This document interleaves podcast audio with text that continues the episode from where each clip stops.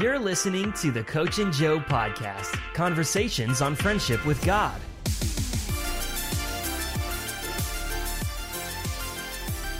Welcome to the Coach and Joe podcast. My name is Chad Norris, pastor of Bridgeway Church here in beautiful Greenville, South Carolina.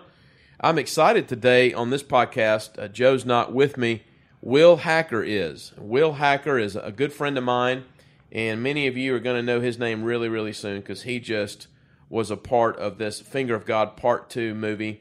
I've known Will through Darren Wilson uh, for a couple of years now, and I'm, I'm just excited about this podcast because I'm going to ask Will a bunch of stories from the movie tonight. We're premiering the movie here at Bridgeway, and so Will, welcome to the the infamous. I think 11 people listen to this podcast, and two are my mom and dad. Perfect. Um, Coach and Joe podcast. It, I really am glad you're here. I'm excited to be here, Chad. It's a little bit bigger, uh, bigger deal than I think you think it is, when, but uh, it's when good. I, when I came inside the doors, there's an RV. Yep, 42 foot diesel. Tell people who you are. Why are you in an RV? Why you got your four kids and your dog going all across America right now? Uh, so I started filmmaking with Darren Wilson about three years ago. Got pulled down from Chicago. Was a pastor for 14 years. Planted churches through the ELCA Evangelical Lutheran. Uh, I actually planted second generational Chinese churches, so that makes a whole lot of sense being Caucasian. And uh, then moved on to uh, Children's World, where I uh, oversaw 2,500 kids a month and uh, did curriculum and started video curriculum and started with $20 for video and then $200 and then $2,000 and then ultimately had a $200,000 studio Lord gave us. And then I met Darren at that church and uh, I saw the premiere for, uh, or the trailer for Holy Ghost Reborn. And I'm like, I know that guy, and he does not belong in this evangelical Bible teaching church. the Holy Ghost guy does not belong here. So then we became friends, and then next thing I know, I'm in South Carolina in your whoa, church. Whoa, whoa, whoa! You're going way fast. So Darren, who's still a recovering skeptic, one of my best buddies, he's up north doing these weird movies. You were not on staff at a charismatic church. Cause, No. 'cause this podcast is about helping people walk in friendship with God. That's it. Yep. So you don't have the charismatic pedigree. None. You watched the movie, and I can guarantee you, you had no idea that you would produce what two or three movies later. Yeah. No, I had no idea. As a matter of fact, uh, so I was watching, I had to close the blinds. I had to uh, watch it in a dark room because honestly, it was a fireable offense to kind of go down that path of, of doctrine. And so I'm watching the trailer in the secret room and I had been standing. So my kids were best friends with his kids. We were in, they were in class together. And so I had been picking up my kids for two years next to this guy who wouldn't talk to me, right? I'm the crazy uh, children's pastor, and you know Darren's pretty introverted. And I'm sure you guys know this, but Darren Wilson is he's the inventor, director, the grand poobah of all of the WP films, going all the way back to Finger of God One, Furious Love, Father of Lights, and so that that's who Will's talking about. So your kids are in school together, and Yeah. Darren is being a jerk to you and won't talk to you. Yeah, no, uh, Darren, Darren's sitting right beside us, by the way. yeah, and uh, and it's interesting because I really wanted nothing to do with him, and he wanted nothing to do with me. Right. And here I, I'm watching this trailer. I'm like, there's no way. That's that's Darren Wilson. Like Darren, it, he's the Holy Ghost guy. So I jet out of the room. His wife was working Yep. for the church as an administrative assistant. I run out of the room. She's in the copy room, and I said, "What are you doing here?" She looks at me and, you know, obviously a little confused, and she's like, "I'm making copies." And I'm like, "No, no, no. What are you? I you do not belong here. Like, do you understand? You should not be here." And uh, that started a conversation. She said, "Why don't you come over uh, for dessert?" And uh, would love to talk to you. And and so Were that- you detecting at all? Uh, here's what here's what I think is funny about God. So typically, as C.S. Lewis says, you can't trace the Father's tracks in the creeks because he he doesn't want you to know he's there. But Hmm. Right then, God was already preparing you for this, right? Oh, I and I had no idea. okay, so you had no idea. No, Uh, you know, I wasn't. I wouldn't say I was miserable, but I, uh, for about two to three years leading up to that moment, uh, really working through the detachment of my relationship with God, even though I was a pastor, and so um, working seventy hours a week uh, for seven years. Uh, putting out uh, a massive amount of curriculum, uh, just a ton of work. And so, uh, and I wasn't looking for an out. As a matter of fact, I had not seen any of the movies at that point. I had just seen the trailer. And so, yeah, in the gazebo, uh, we had dessert and started talking about Bill Johnson. Start, I had a thousand questions. When when was the first time you told Jamie? When did you sense, at least sense? I'm not saying clarity, but when did you know that God was backdooring you? Uh, it was after Darren and I had a conversation uh, at a coffee shop, and Darren. It's funny when Darren uh, uh, he shares with you his conversation with the Lord. He, I think it's because you're a writer. Um, he's a writer, but uh, he literally like read as if it was a text. Like I said this to God, then God said this to me, and then I said this to God, and then God said this to me, and then I think you're supposed to come and film with me on the next movie. When was this on the timeline of Darren moving WP to Greenville? Uh, I, I'd say it's a months months prior. So like they were on their way out. I would say three or four months later, you. Okay. Uh, were trying to, you know, work through. I was trying to work through with my wife, and Darren uh, was already gone. So I was still a pastor uh, after that conversation, Right. and I had to make a decision. But what's funny about it is that I knew pretty much right there and then that I was supposed to do it, and it was the one of the hardest things to explain then to my wife and then to my church, because the church was not okay with it. Uh, it literally blew up the conversations that arose over the Holy Spirit, over the doctrine, over uh, the clashing of the two uh, different opposing viewpoints, uh, absolutely blew up because I was kind of the face of this megachurch of children's ministry. And then trying to tell your wife, uh, I think I'm supposed to move down and make films. And her response was exactly my response. Uh, you don't know how to do that. And I said, yeah, yeah, that's a, that's a problem. it's interesting your story so similar to Darren's because Darren didn't even own a camera when he did Finger of God one. Yep. He definitely was not charismatic. His wife had to drag him to Toronto. It's just funny how God's doubled down on this story. History tends to repeat itself inside the banner of the same organization. So Jamie says, "Why not? Let's go for it." That's it. You don't know what you're doing, and you come to gr- beautiful Greenville, South Carolina, a lot like Chicago, right? It's a lot like it, except for the fact that uh, instead of snow, you have sweat. There you go. Yeah, that's good. I was kidding, by the way. It's Yeah. nothing like Chicago. We talk weird, we talk slow. Yeah.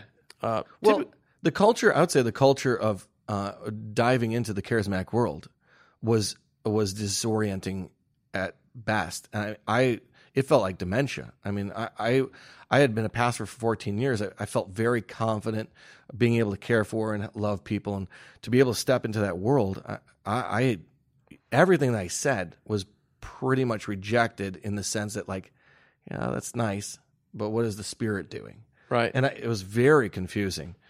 So, and and you know, it's interesting. You know, even going back to your point with uh, with Darren, I think because the Lord was doubling down, I think that his confidence. I mean, I must have told him fifteen times, I cannot do what you're asking me to do.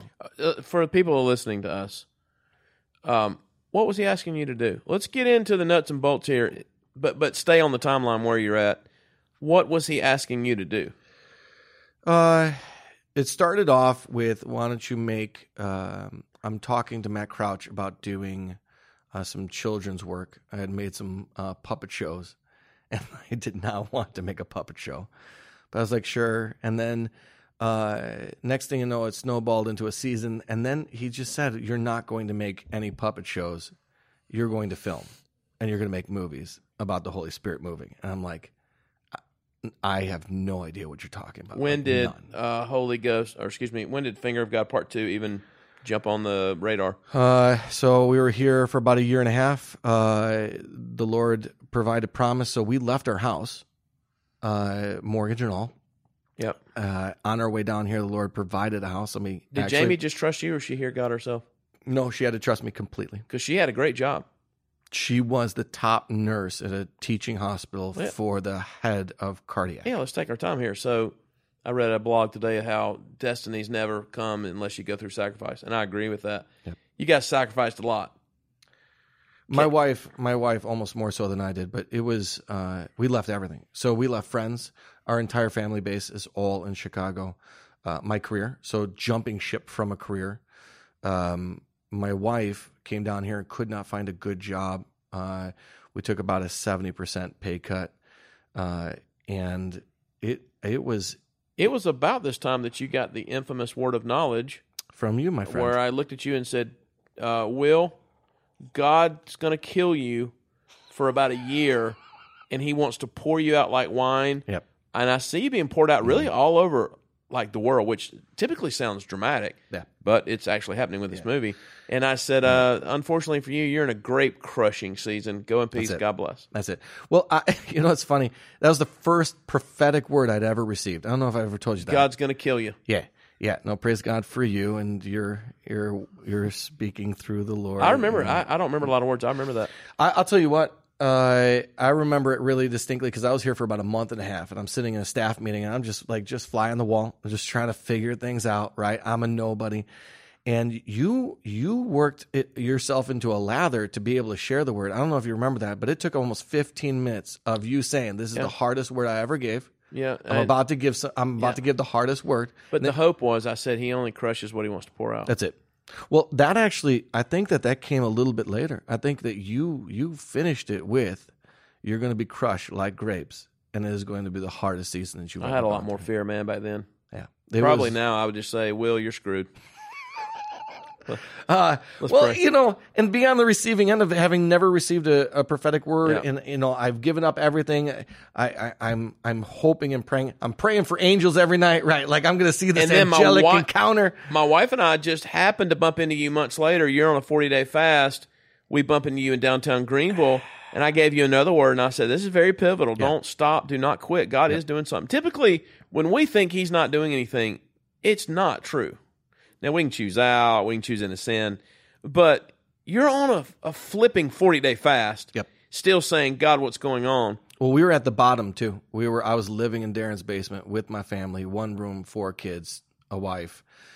Uh, it financially, we were we were going downhill. We hadn't made a film yet. We are working through all the things that WP was going through. Uh, we were really, honestly, on the on the last leg of the last leg. And here you are on tour for a movie that you produced. Yeah, and so yeah, I mean we're uh, we start the fast, and it was it was.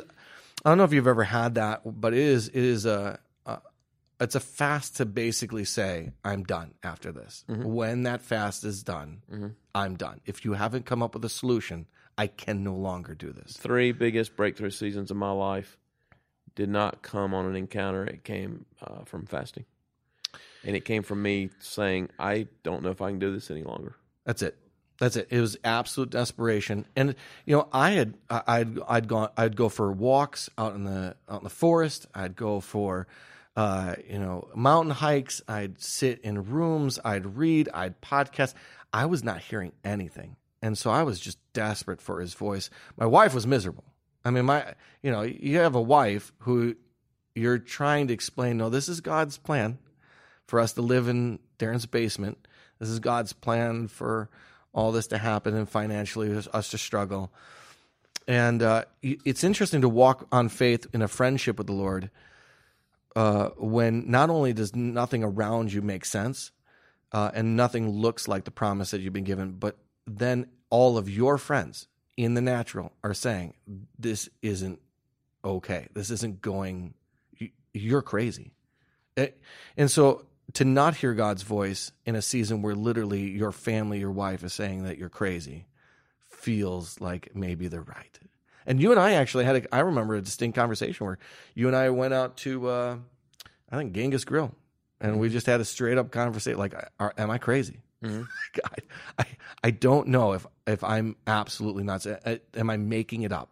Clint Eastwood and God have a lot in common, and Clint Eastwood said in one of his epic films, "Every man must find his limitation," and I think God pushes. Uh, I mean, think about it. He sends his baby boy, his beloved, sinless son, into the desert for forty days. Wait, and I think the enemy was there for all forty days. Yep. And so he pushed him to such a place where he had to have angels minister to him. I mean, let that sink in. He had to have uh, like I don't know if I can do this, and then he comes out in a level of power he never had before, at least that we can tell. Yep. I, at the game, I remember Genghis, and then one time playing golf with you. I, I mean, I remember being heavy hearted, saying, "This guy's getting pushed to the brink." Yeah. But let's make a turn here, because that brink turned into hope. Yep. You never thought in a million years you'd move to Nevada Nope. Middle middle of the fast. in middle of the fast. You, mo- I mean, We get- Nevada. We get all of in the middle of the fast. We get all of the money for the film, which is unheard of. Get the finalization of the idea, and here's what we're going to film. Here's how we're going to film it. Middle of the fast. I mean, breakthrough. I think I counted. There was 14 breakthroughs I had during the fast, and as you know, I ended it with uh, an eating extravaganza. That's for a, another another And the Lord- the Lord- I've got chills right now. I'll, I'll say this, and and we ha- we do have to move on because I, I'll I'll get so sidetracked. I'm 45 years old. I put both hands on a King James Bible when I say this. You ready? I'm here. I have never seen an eating exhibit of dominance and passion like that in my life. We were mm. at a wedding. Wedding. Yep. I yeah. think I did the wedding. Yeah, we were mm-hmm. at a wedding, mm-hmm. and we went to the reception. Yep. And my 15 year old son, after you had been eating for two hours, he said, "Dad, you're gonna have to tell Mister Will he's gonna stop. He's got to stop. This is repulsive." Yeah. No. Uh, it was. That's how. I, that's how much I didn't want to fast. Let's just say that I wasn't fasting for fun. I truly, truly said, "Lord, this is all for you." So yeah, we Why get, Nevada? uh, wake up at four in the morning, and the Lord says to me, and this is a gift for my wife. He says, um, "He says, have your wife uh, apply for her dream job." And I thought, like, as a, as a husband, like, all right, this is going to go really well. Like, man, this is going to be so good. So I go to Jamie and say, hey, babe, the Lord woke me up, told me that you're supposed to apply for your dream job. Not happy. Not okay. You moved us here. You know, all of these things come flying in my face. You moved us here. You destroyed my career. You know, I gave up everything for you. All of my certifications. I'm a nobody now in the nursing world. I got no, uh, I can't apply for. I said, all right, just can you apply? And she did. Uh, took, uh, you know, applied for 10 different application, you know, 10 different locations, got six callbacks, four job offers in the most uh, high intense. So she's a helicopter nurse. She's a flight nurse, and she uh, does search and rescue. She does air transport. She wears military grade heli- uh, helicopter uh, goggles and helmet. And she loves jo- it. And she absolutely is in the happiest place of her entire life. And you're in Nevada. yeah, and uh, the So Lord. God put you on the backside of a desert as you begin your journey. Well, you prophesy that. So just before I'm about to leave, and you didn't know it, you have me stand up in the middle of church. Oh yeah, no, I do remember. I, I remember, that? now. now yeah, yeah. yeah, yeah. Yeah, and and, Darren What and I say? Darren and I were sitting next to each other. I'm about to leave. I had just told Darren, I'm like, I'm cr- I'm crying. Like I have to leave. I have to leave. Yeah, I called you out in front You of the did. church. You made me stand up, and you're like, the Lord is going to put you in a literal desert, and He is going to meet you like you've never been met Shut before. up. Yeah, yeah, yeah. And then you send me And- some picture. It's like you live Yeah. in, in the middle of Yeah. some science fiction movie. No, no, no. It is. Uh, it is. Uh, they call it BL, BLM land. Uh, you can go from our house through Tesla all the way into Sacramento. So two and a half hour drive in desert. There's behind our house. Don't you see Wild horses. I was going to say you Yeah. sent me a picture of wild horses. I had no idea in America. Imagine being in my neighborhood and seeing some horse come up. so And he with- puts you out there and you finish the movie or start the movie. Uh, no. I, then I start to edit the movie. By that time, I'm I'm pretty much done uh, filming and I'm editing, and I, I'm by myself. I, I we don't have any friends out there. We don't have a church body. I find a church body much later of 40 people. Like it's a small. Well, then church. let me ask you this because on the next podcast we're going to get into the actual movie. What have you learned about the Father and yourself through this season that you never knew before? Yeah, there's a lot. One is that he's definitely broken through all the cliches that I put up as safeguards. Uh, that's just real. Number two is that uh, the conversations don't happen because I sit down on my knees and decide that this is the moment I'm going to have a conversation. Uh, it is nonstop. And I, one of the things I've always appreciated about you, and I've learned just from watching you, um, that I'm even working through myself, is is you'll stop a conversation on a regular basis because the Father is whispering something in your ear, or angels speaking in your left ear, or a blue angel's having a conversation with you, or there's water You're gonna crawling up in- our legs. You're or- to get me in Yeah. trouble, yeah. yeah. There's a lot of things that happen when we're together. I assume that it happens on a regular basis, anyways. But I, I've learned that, like, I'm constantly now in a constant state of conversation. There's never a moment where I'm not having a dual conversation. You know the um I was thinking about this recently. If you just think about English class, third grade, you start learning about tenses, T E N S E S. Yep. So Paul says, past tense, we were raised with Christ in heavenly places. hmm I'm just thinking, well, if that's true, because I don't feel it. I mean, I'm sitting here looking at you. I'm not in heaven right now. Yep. But positionally, I can find a few places in Paul Paul's thoughts. Yeah. To where, well, maybe I am. Maybe it's, I'm being facetious, but maybe I really am already in his presence. I used to wonder if he even liked me, much less loved me. And now it's like, well, I'm in your presence, so why not just talk to you without ceasing, pray without ceasing? Uh, I find it strange that I'm I've learned friendship, but I've also learned uh, that idea of being in His presence, being safe in the worst season of life. It was the worst. In the what? Yeah, yeah, yeah, yeah. it was the hardest season, Yeah. uh, whether it be financial, and it was because everything had to be real. It had to be boiled down to: is this authentic? Is this real? And you know, it's not a it's not a religion. A religion is a relationship has become a religion itself. It's become a cliche, and honestly, for me, that is the number one thing I've learned: is I'm going to sit down and at the end of the day, write a journal uh, to myself and say, stop working so hard on a relationship that is always present, always there. Mhm. And in that, in that, I would say that that's the number one thing I've learned is that uh, I don't, I don't have to press in for something that's been bought, paid for, and given to me. And you know what I've found? We'll close here before we jump into another podcast on the details of the movie. The father tells his secrets to his closest friends, and he knows who's coming to him just to bond with him versus somebody that wants something from him. Mm. It- it- let's be honest, Will. I mean, uh, life's a mist, James. And when we get there, we, we're not that big a deal. Like, in other words, I, I Yep. I probably should just relax, get to know him.